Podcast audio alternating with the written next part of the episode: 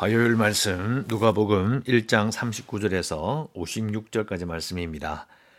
이때에 마리아가 일어나 빨리 산골로 가서 유대 한 동네에 이르러 사가랴의 집에 들어가 엘리사벳에게 문안하니 엘리사벳이 마리아가 문안함을 들음에 아기가 복중에서 뛰노는지라 엘리사벳이 성령의 충만함을 받아 큰 소리로 불러 이르되 여자 중에 네가 복이 있으며 내 태중의 아이도 복이 있도다 내 주의 어머니가 내게 나오니 이 어찌된 일인가 보라 내 무난하는 소리가 내 귀에 들릴 때에 아이가 내 복중에서 기쁨으로 뛰놀았도다 주께서 하신 말씀이 반드시 이루어지리라고 믿은 그 여자에게 복이 있도다 마리아가 이르되 내 영혼이 주를 찬양하며 내 마음이 하나님께 내 구주를 기뻐하였으면 그의 여종의 비천함을 돌보셨습니다. 보라 이제 후로는 만세의 나를 복이 있다 일컬으리로다. 너가신 이가 큰 일을 내게 하셨으니 그 이름이 거룩하시며 극률하심이 두려워하는 자에게 대대로 이르는도다. 그의 팔로 힘을 보이사 마음의 생각이 교만한 자들을 흩으셨고 권세 있는 자를 그 위에서 내리치셨으며 비천한 자를 높이셨고 줄이는 자를 좋은 것으로 배불리셨으며 부자는 빈손으로 보내셨도다. 그 종 이스라엘을 도우사 극률이 여기시고 기억하시되 우리 조상에게 말씀하신 것과 같이 아브라함과 그 자손에게 영원히 하시리로다 하니라. 마리아가 석 달쯤 함께 있다가 집으로 돌아가니라. 아멘. 네, 오늘 읽으신 말씀은 이제 마리아와 어, 사가랴의 집에 있는 어, 엘리사벳을 만나는 장면을 어, 기록하고 어, 있습니다. 읽으시면 엘리사벳과 마리아가 만났는데 둘 다 동시에 임신 중인데 아이들이 복중에서 뛰놀았다. 그러면서 엘리사벳이 성령의 충만함을 받아. 그래서 성령께서 깨우치셔서 큰 소리로 불러 이르되 이자 중에 네가 즉 마리아가 복이 있고 너희 태중의 아이도 복이 있도다. 내 주의 어머니가 내게 나오니 이 어찌 된 일인가. 자, 우리가 이 장면을 보면서 어, 우리는 단순하게 생각할 수 있습니다. 어, 하나님께서 어, 자식을 주 셨으니까 기뻐하는 이 기적 같은 임신으로 말미암아 엘리사벳과 마리아가 만나서 이런 말을 하는구나. 또 45절에 보면 주께서 하신 말씀이 반드시 이루어지리라. 고 믿은 그 여자에게 복이 있도다. 우리 어제 읽었던 말씀 중에서 마리아가 한 말이 있잖아요. 말씀대로 내게 이루어지다라고 하면서 어, 예상치 못한 하나님의 소명을 받는 어, 사람의 자세를 말한다라고 말씀을 드렸는데 이 아이들이 임신했기 때문에 또 기적 같은 임신이기 때문에 이들이 기뻐한다. 아, 이건 너무 단순하게 보는 것이라고 볼 수 있어요. 어, 왜냐하면 1장 15절을 보시면은 이제 세례 요한이 태어날 것을 어, 천사가 고지하면서 15절에 어, 이런 말을 합니다. 그가 주 앞에 큰 자가 되며 포도주나 독한 술을 마시지 아니하며 모태로부터 성령의 충만함을 받아 이스라엘 자손을 주 곧 그들의 하나님께로 많이 돌아오게 하겠습니다. 이렇게 말합니다. 그러니까 어, 마리아든 엘리사벳이든 우리는 평범한 여자로 생각하면 안 되고요. 유대인이기 때문에 그 당시 시대의 사람들에게는 어, 하나님께로 돌아온다. 이 표현은 엄청난 변화를 상징합니다. 지금까지 그렇게 하지 못했고 다윗의 왕조가 세우지 못했으며 어, 여러 가지로 나라 나라도 없는 그런 상태에 있었기 때문에 어, 하나님께서 천사를 통해서 말씀하신 그 아이가 태어나서 이런 일을 할 것이다라는 것은 엄청난 것을 어, 기대하게 됩니다.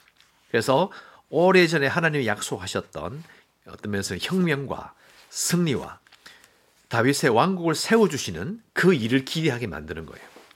마찬가지로 마리아에게 예, 천사가 말할 때 1장 32절에 가면 또 이 말을 합니다. 그가 큰 자가 되고 지극히 높으신 이의 아들이라 일컬어질 것이고 주 하나님께서 그 조상 다윗의 왕위를 그에게 주실 것이다. 영원히 야곱의 집을 어, 왕으로 다스리니 그 나라가 무궁하리도다. 이거 상당히 정치적이고 혁명적인 이야기를 하고 있는 거거든요. 근데 이것이 우리가 마리아와 엘리사벳이 살았던 그 시대, 그 유대인들이 대를 물려가며 500년 동안 품었던 그 어, 기대, 그 비전, 그 꿈을 우리는 너무 쉽게 생각하면 안 된다는 거예요. 이 두 여자도 당대의 수많은 유대인들처럼 성경에 나오는 예언과 예언이 나오는 자비와 소망과 성취와 전복, 개혁, 악에 대한 승리, 그리고 이스라엘 백성들을 구출하러 오시는 하나님에 대한 그런 모든 예언을 너무 잘 알고 있었어요. 그러니까 우리는 이 마리아와 사가랴 그리고 엘리사벳의 그 마음속에 있었던 그 비전이 어떻게 꿈틀대고 있었는지를 우리는 꼭 기억해야 됩니다. 그래서 성중의 아이들이 어, 태중에서 뛰어논다는 그 표현이 어떤 느낌인지를 우리는 이해할 수 있죠. 여인의 그 복중에서 뛰노는 아이들의 태동을 느끼며 하나님의 시대, 하나님의 메시아가 하나님의 일이 일어날 것을 기대하는 어, 그런 경건한 자의 그 심정을 우리 헤아려 볼 수 있습니다. 그리고 46 절 이후로 마리아가 이제 찬양을 하는데요. 아, 이건 정말 유명한 구절입니다. 46절부터 어, 이제 55절까지 이어지는 이 마리아의 찬양은 어, 복음 미전의 복음이라고 이렇게 표현을 합니다.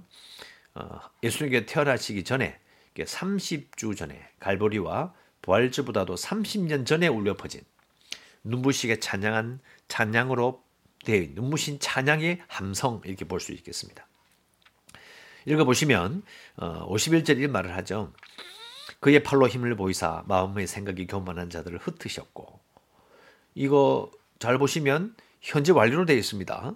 그리고 권세 있는 자를 그 위에 내리치셨으며 비천한 자를 높이셨다. 이것도 현재 완료입니다. 53절 줄이는 자를 좋은 것으로 배불리셨으며 부자는 빈손으로 보내셨도다. 이것도 어, 현재 완료입니다. 그래서 이것을 결국 하나님께서 어, 이제 미래에 이루실 것을 믿고 표현하는 겁니다. 하나님의 이야기, 하나님의 승리, 그리고 지금껏 살아온 세상을 전복하는 혁명의 이야기를 하고 있는 겁니다.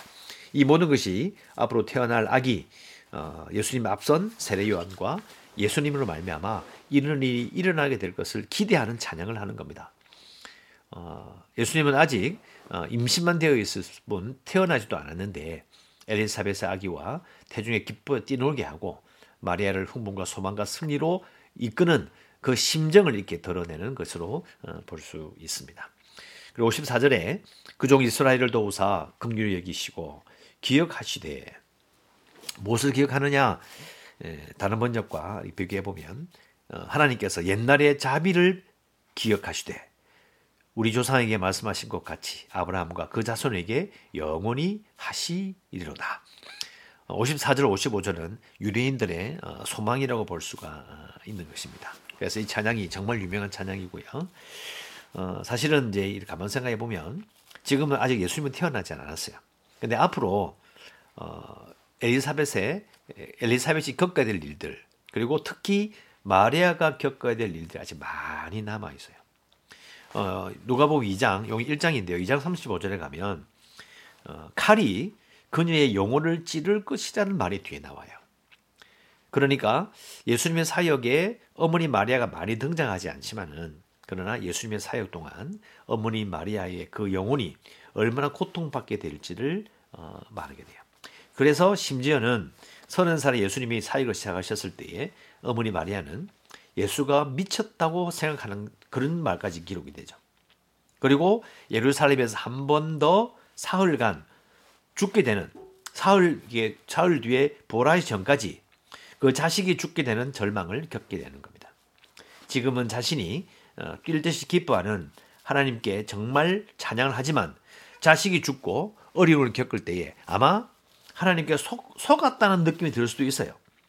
하지만 우리는 이 마리아의 노래를 읽으며 또 그 심정을 그 감격을 우리 생각하면서 하지만 실망하고 속았다는 느낌이 들 때까지 심지어는 절망에 빠질 정도의 그 일을 겪는다고 할지라도 결국은 부활절과 그리고 오순절과 함께 승리의 순간이 세워졌음을 그 영원히 우리가 그걸 기억하며 살아감을 우리는 어, 잊지 말아야 어, 된다는 것입니다. 그래서 그 평범한 인간에게 품게 하신 하나님에 대한 기대와 하나님 나라의 확장과 이 경건한 자들의 승리를 생각하는 그 마음, 탁월한 자든 유명한 자든 돈이 많은 자든 가난한 자든 보통 사람이든 간에 동일하게 품게 하시는 하나님의 비전을 우리는 가지고 살아가는 것입니다. 이것을 기억하시고 우리 하나님의 말씀을 알고 하나님의 뜻을 알면 알수록 모든 경건한 자에게 원하시는 하나님의 뜻을 우리가 동일하게 알고 같은 마음을 품고 우리는 교회를 이루고 살아가야 하는 겁니다. 그래서 어, 이 사가랴와 사가랴와 엘리사벳 그리고 마리아의 심정까지 헤아리시면서 오늘도 경건한 자로 힘을 내어 살아가시기를 간절히 바랍니다.